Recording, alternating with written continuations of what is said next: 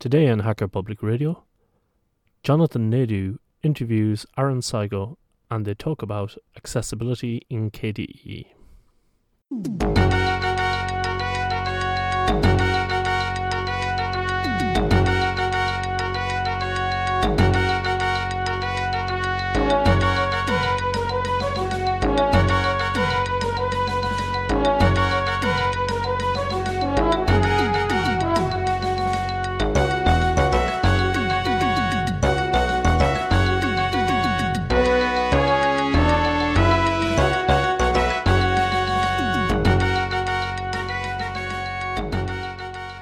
After his outspoken criticism of accessibility in Ubuntu, Jonathan Nadeau has become a standard bearer for accessibility on the Floss desktop.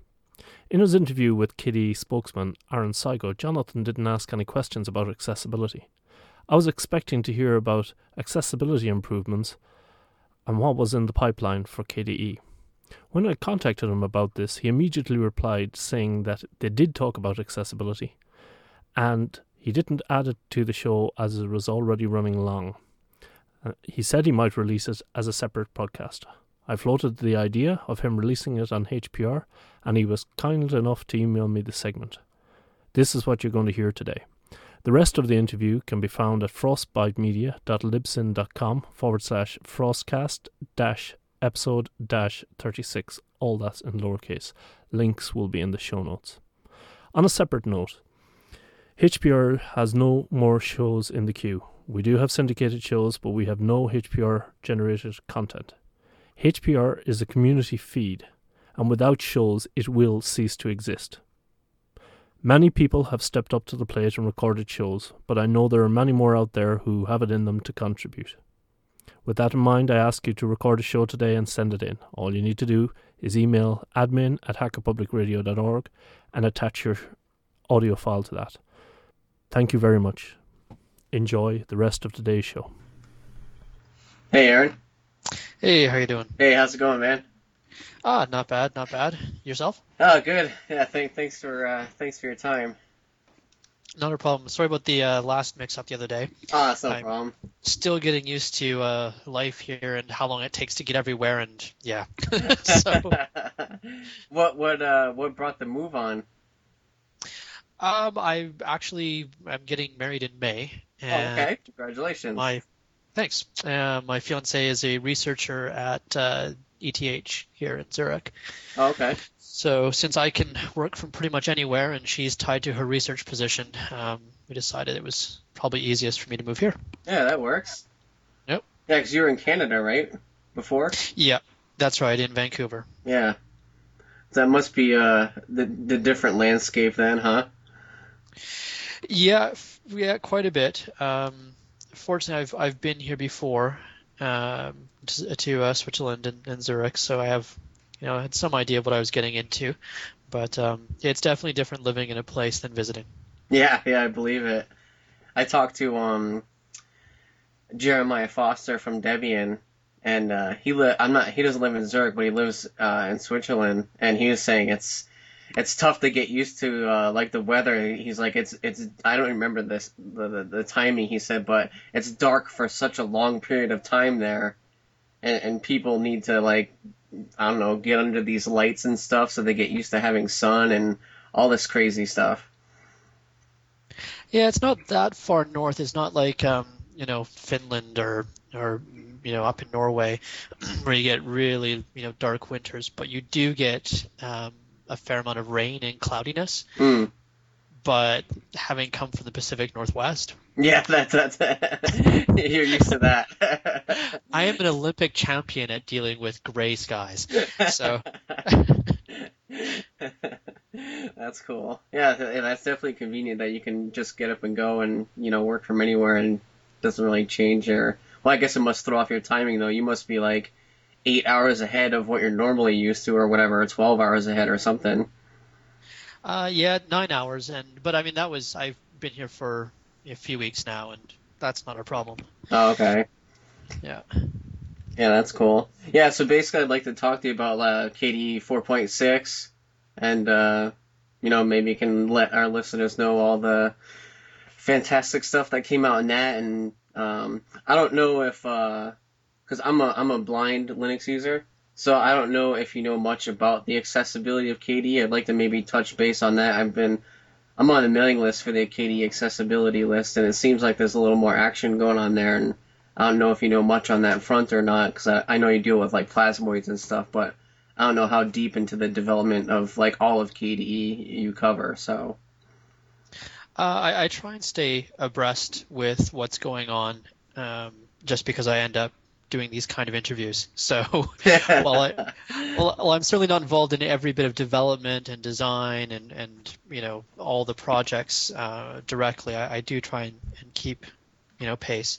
Uh, accessibility is um, a really interesting topic. We had gotten to a certain point with the 3.x series mm. um, where we had you know a, a nice screen magnifier, we had um, high high contrast uh, icon themes. Um, we had a widget style that was optimized for people with various uh, vision uh, problems. Mm. Um, what we didn't get to, we we also had some uh, speech to text support. Yeah. What we did, what we didn't really really get to though, was um, the things that well people who, for instance, are uh, blind and, and, use computers really rely on. Um, things such as it, uh, interfaces with you know braille keyboard and being able to uh, connect our our dialogues up with screen readers. Yeah. So that, as you, uh, you, for you this is obvious. I don't know if your listeners are aware, but you know you're supposed to be able to go through a window and it should read all of the bits of text to you and let you know, you know, this is a, you know, a part of a menu and, and whatnot. Um, and we never really got that going um, in the 3.x series. And mm. the reasons were, were largely technical. There's only one stack uh, in the open source free software world, that is, um, that really exposes that level of power mm. uh, for accessibility um, which is of course the ATK SPI right stuff. So this was work that was originally funded uh, by Sun Microsystems, mm. um, which kind of dates it. They don't exist anymore. Right. uh, but they they threw a lot of, of time, money, and energy into it, much to their I think uh, credit. Now they did this, of course, because one of their big source of income was uh, uh, government contracts and deployments, and of course uh, most governments these days have you know basic requirements for uh, accessibility. So right. if you're going to sell into a government and you have accessible software and your competitors do not, you win, and vice versa. If, if your software is not accessible and theirs is, you lose. So it was important. So they, they funded the development of this. Um, it was tied to Corba and GTK. Yeah which I mean, in one sense, was was understandable in the sense that you know they were already putting a lot of effort and time into things. Um, they were a, a very GTK GTK centric shop, um, and yeah, they just that was their focus. So we started working with them on how can we make this more generic, general purpose. Um, you know, and, and, they'd also worked on bridges for like Open Office's Uno and stuff. So I mean, they, they did put a lot of effort into things.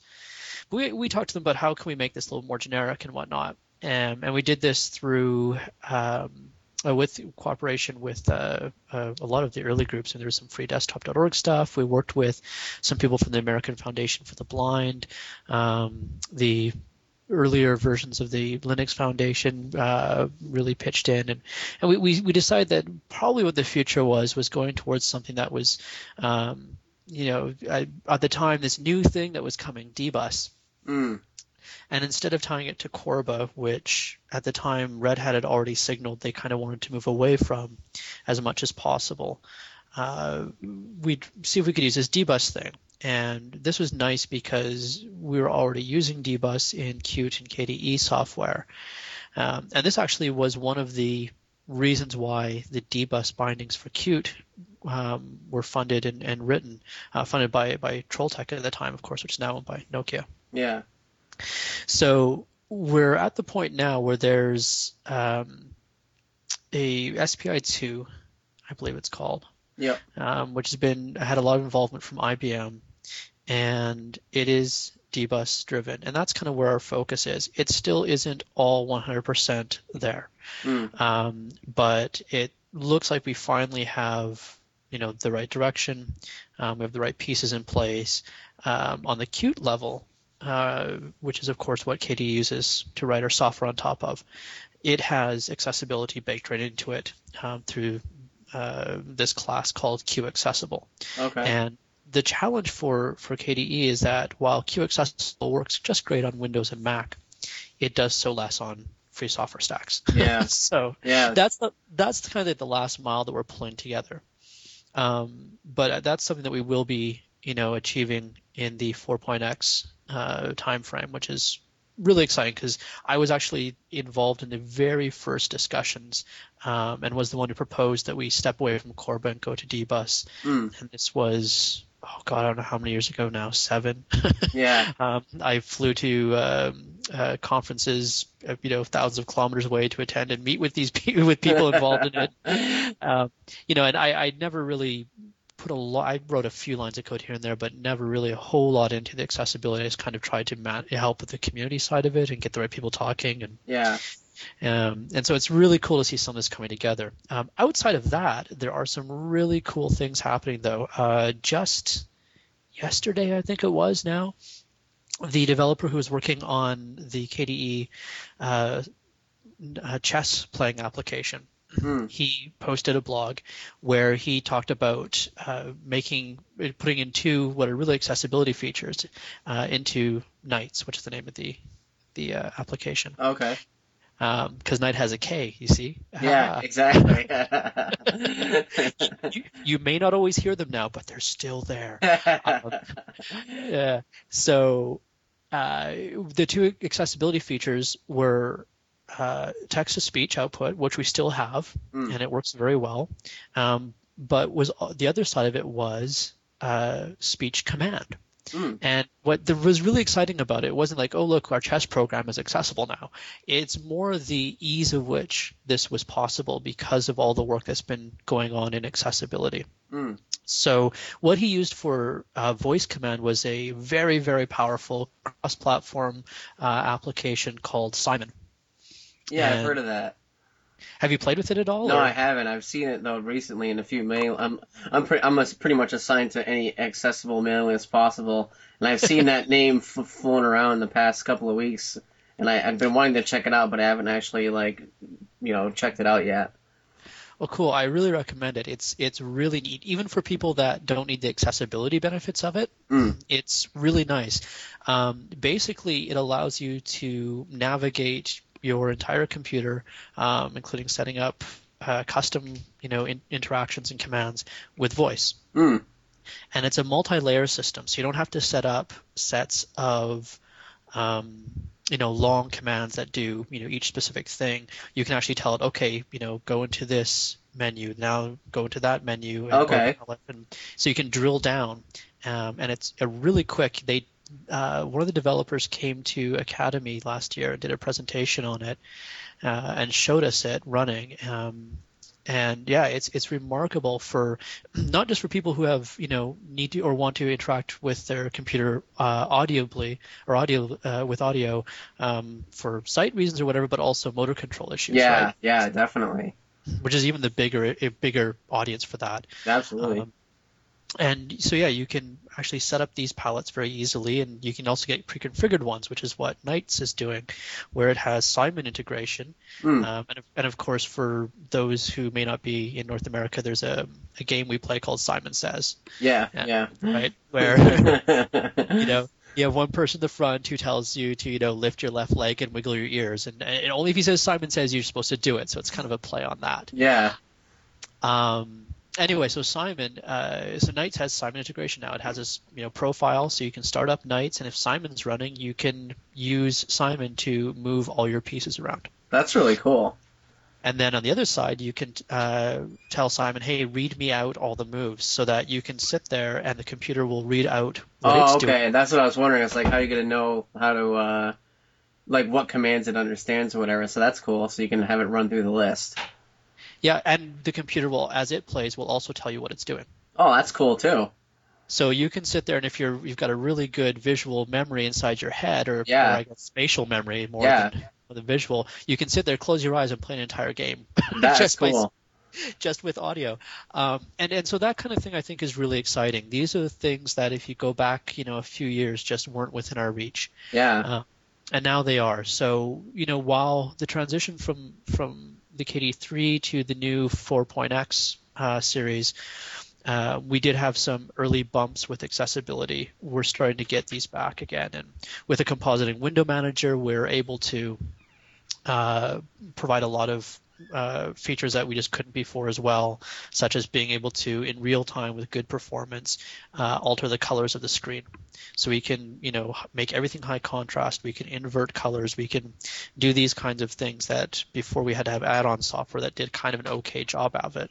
Um, full uh, screen magnification with, you know, high uh, fidelity and these kinds of things that um, are only really possible when, when you have a composited uh, window manager and KWin's doing a good job of that. So, you know, long story short, we still have, you know, road ahead of us, but we've also come a long way and, and where we are is, is pretty cool.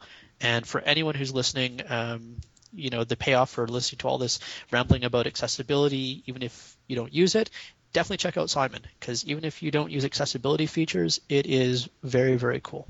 Yeah. It, now, does Simon? Um, is it uh, only work under KDE, or can you implement it into you know any of the other desktops? Like, will work under GNOME or like XFCE or whatever? Like, is it an open you know stack for accessibility, or is it kind of tied in the, the Qt system? Uh, it's written in Qt, but it's not tied to Qt or KDE. Okay. Um, in fact, if I'm not wildly mistaken, I'm pretty sure I'd have to double check, but I'm 99% positive without checking. Um, I didn't do my homework on this because I didn't know we are going to get into it. But uh, it's no uh, problem. well, I, I didn't like technically start the interview yet, so I just I just Yeah. wanted to, you Yeah. know, but yeah, I think Simon. I'm 99% sure Simon's also available even for Windows, Microsoft Okay. Windows. okay, So it's very flexible, and you can assign random commands. Um, so you could drive things by dbus. You can launch commands, launch applications. It has a bunch of Hmm. presets as well Hmm. that are kind of template things that you can do with it. okay, So you can have it. You can basically turn it into an application launcher and various other things.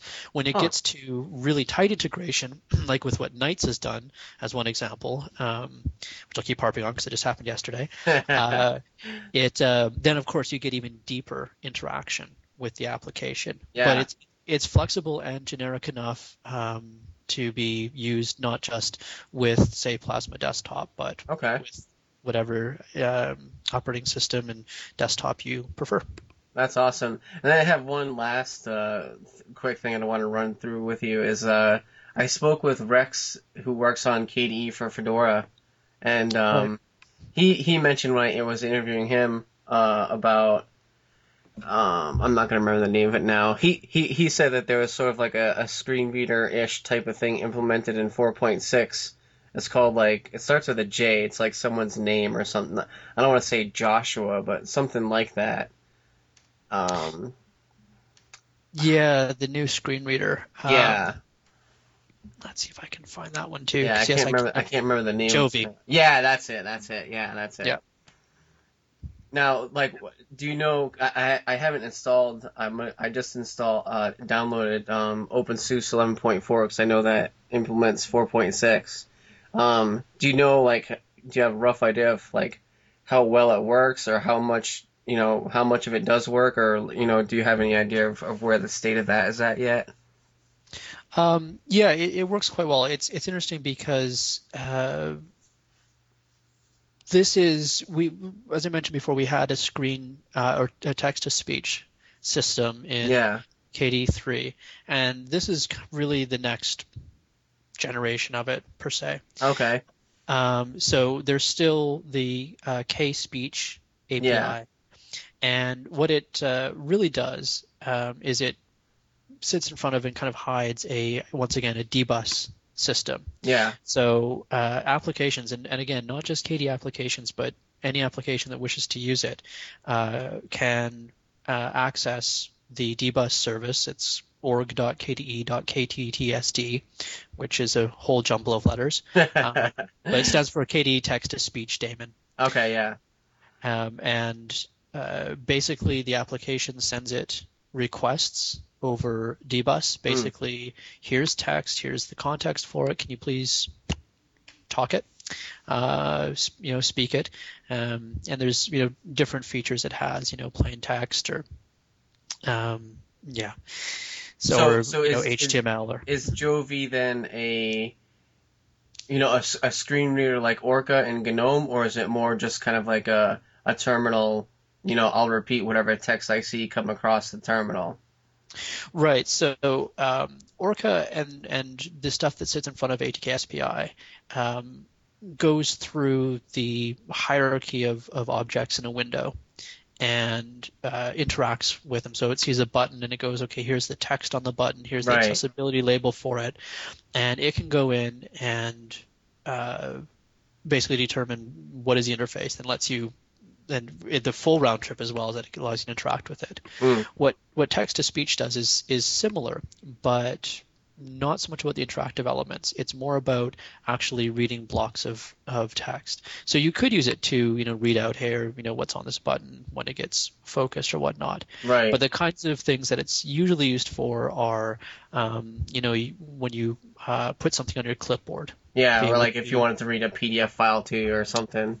right, or being able, right, or being able to read a web page, and- Okay. and in a way that actually makes sense, right? So yeah, that- yeah, exactly. um, or when notifications happen. So you know, there's new updates for your OpenSUSE 11.4. Okay. It's brand new. I'm sure there'll be updates every day for a while now. yeah. Um, when that notification pops up, it can it can automatically be read out okay. um, to you, and that uses um, the text to speech. Um, Okay. The clock, when it changes time um, every 10, 15 minutes, hour, whatever you set it to, you can have it read out the time to you Okay. um, aud- audibly. That uses the the back end as this back end as well. So it's it's really more for applications to say, oh, here's some text that the user needs to be able to be aware of, okay. And it instructs it to to read it. So it's So not it- going to necessarily let me navigate the desktop, but if a, Right. if a notification pops up, it'll say, "Hey, there's text here. I'm gonna I'm gonna I'm gonna read it." Right, which is something that the other tools that are really more about navigating the desktop may not be as as uh, well suited for. Okay. Um, because the application, such as a notification manager or the clock, for instance, will know when it needs to have something said, right. um, and then it can just send this background process that just sits there um, and tell it, "Hey, we need to talk about this now." Okay. So, Yeah, 'cause from what I've seen on the accessibility list, it seems like they're trying to get the the ads the AT-SPI like bridge working. It just seems like they're from what I've been reading, and they're just trying to be able to figure out a way for you know to kind of get Orca moved over to KDE and, and figure out how to let Orca maneuver the KDE desktop.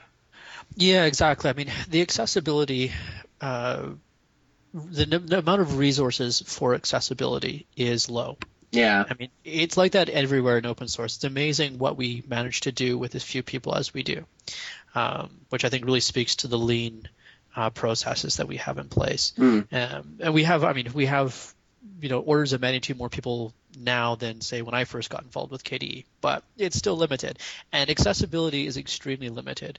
Uh, it's just not a huge. It's it's not perceived as being a huge audience. Yeah. Uh, and it's often not easy work, and often the people doing the work may not directly benefit from it themselves. Yeah. So there are some people that definitely are working on it that benefit from it, and so are scratching their own itch, so to Right. speak. But not, but you know, not everyone is, and so it's the the amount of resources is fairly is fairly small, and so pragmatically we we look at it from the KDE community, and go, you know, we're not exactly religious about our toolkit and whatnot. Um, what's important to us is there's a good user experience. Right. And if, you know, when we look at things pragmatically and go, here's the amount of resources available, uh, do we really need to, you know, rewrite Orca just because it's not written in our toolkit of choice? Mm. The answer is, well, given the resources we have, the quality of Orca, you know, etc., not really. Yeah. So, uh, I mean, it's the reason why you know we use Inkscape for uh, you know most of our icon creation in you know eh, for Oxygen. Um, even though it's not, you know, a Qt or KDE Right, application. Who cares, right? It's free software and it does the job well. Right. So we don't start this huge, you know, program to rewrite Inkscape, but in Qt. Uh, so it's the same thing with Orca. And Yeah. the, the nice thing about ATSPI is um, it is in theory, and especially once you know we really get the dbus driven stuff, you know, fully on the on the rails, um, uh, it, it is you know neutral and independent of, of toolkit and, and whatnot. It doesn't care. yeah, yeah. So um, we look at it and go, yeah, we want to get you know Orca and all these other tools because if we can give, uh, and this was really the vision we had with even in 3.x days, if we can take our tools and you know other people's tools, we put them all together, we'll pool all our resources and everyone will benefit. Which is interesting in, because in the 3.x times, um, we specifically chose to work on tools that weren't uh, available at the level we wanted them to be Mm. um, we started there. So, for instance, we had a, a screen magnifier that did things that just weren't available elsewhere in free software. Um, and that was, you know, instead of rewriting Orca or whatever. Yeah. Um, we obviously had at the time Kicker applets, and we have now, you know, Plasma uh, widgets, Plasmoids that do things like show the keyboard status. And we have that because that's specific to the desktop shell. There's no way around that. right. However, we do they do for a backend use the exact same existing systems oh, okay. uh, that everyone else's uh, does. Um, and and again, that's also purposeful because we want it all to work together, and we don't want to you know duplicate work. The the ultimate goal is to produce you know a kick-ass system, yeah. uh, and and that has a lot less to do with religion and a lot more to do with pragmatism. yeah. So um, I know I'm, I'm excited about where where things are are, are headed, and, and you're right. There's there's been a, a, a research of you know excitement and interest um, recently with accessibility and, and KDE, which is good. It kind of comes in waves and fits and starts as people become available, have more time, and random happenstance occurs, and yeah. So, Yeah, yeah. Um, even even uh, XFCE, they they just updated their roadmap, and they're saying they're hoping by the beginning or middle or something of 2012, they're hoping to to be able to tie in Orca more with their desktop because that's all GTK and everything. And I've emailed them a few times saying, hey, it'd be great if you could get Orca working on here. You're you know you must be halfway or three quarters of the way there, and you know it'd be great to have the uh, the option as a blind user. And a few people answered me back, and so you know, it's just great to see more, you know, a- blind user being able to have more choices than, you know, being tied into GNOME and, you know, Absolutely, and I mean this is one of the uh, excuse the puns. Um, it's a horrible pun, but it was for me an eye opener. yeah, Um, when I went to some of the conferences that I that I've been in, you know, the last almost decade now, um, for accessibility, and you know, you, I met people that had all kinds of you know disabilities, um, who were active and participate participating in the development of free and open source software um, people that I actually had no idea. Some of them I had talked to before online, and it just never comes up, right? I mean, you right, yeah, yeah. don't, you don't ask. So, you know, is there anything, you know, you, you know, do you have a broken leg or anything? I mean, no one asks these things, right? yeah, So, um, which is one of the beauties of the internet, really, um, as long as it's accessible. yeah, Um, and so some people that I had no idea were, you know, in a wheelchair or, um, you know, had, you know, various vision um, challenges. You know, you show up at a at a conference and you know there they are, and it's like wow, you know, it, it was it was so very cool um, to see these people, you know, involved, and it really there there was I mean no prejudice whatsoever because we uh, a lot of us didn't even know there's no opportunity for it, and I think that's something that's really important um, to pass on to you know others who have you know various disabilities, whether it's you know you know things that are you know more serious like you know loss of you know limb use or right, you know blindness or deafness or you know even just um, you know think people that struggle with things such as uh, you know Asperger's syndrome right, right. various things. Um, free software tends to be, in my experience, anyways, extremely open um, and not just accepting, but to the point where you just participate at the level you can. Um, and people are very cool with that. Yeah, definitely.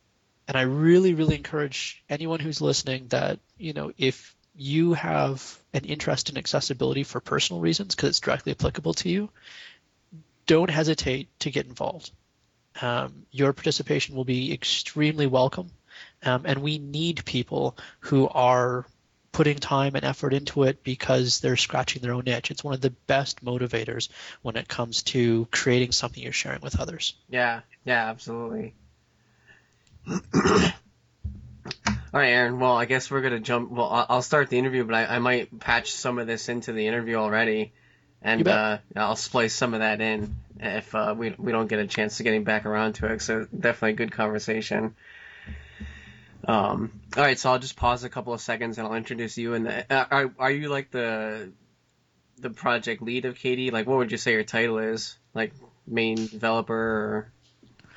Uh, uh, well, people use that, but it's it's not quite accurate. Um,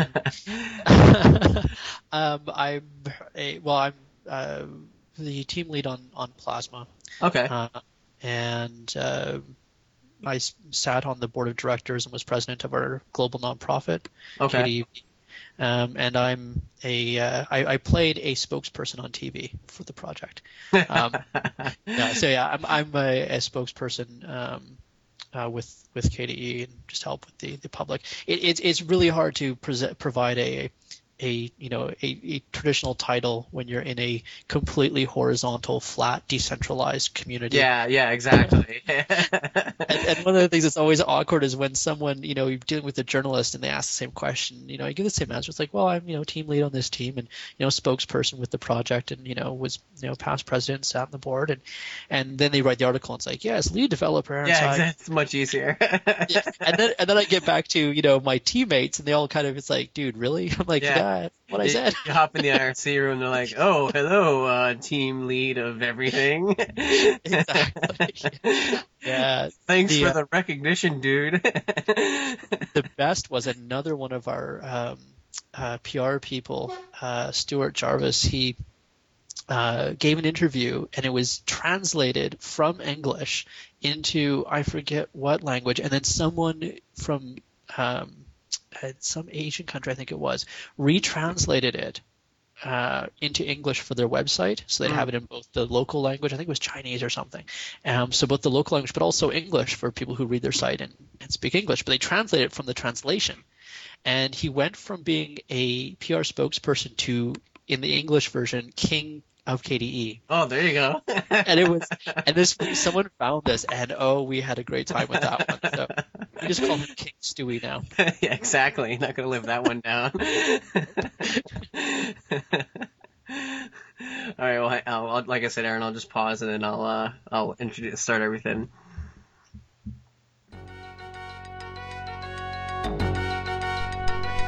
Thank you for listening to Hacker Public Radio. HPR is sponsored by Caro.net, so head on over to caro.net for all your hosting needs.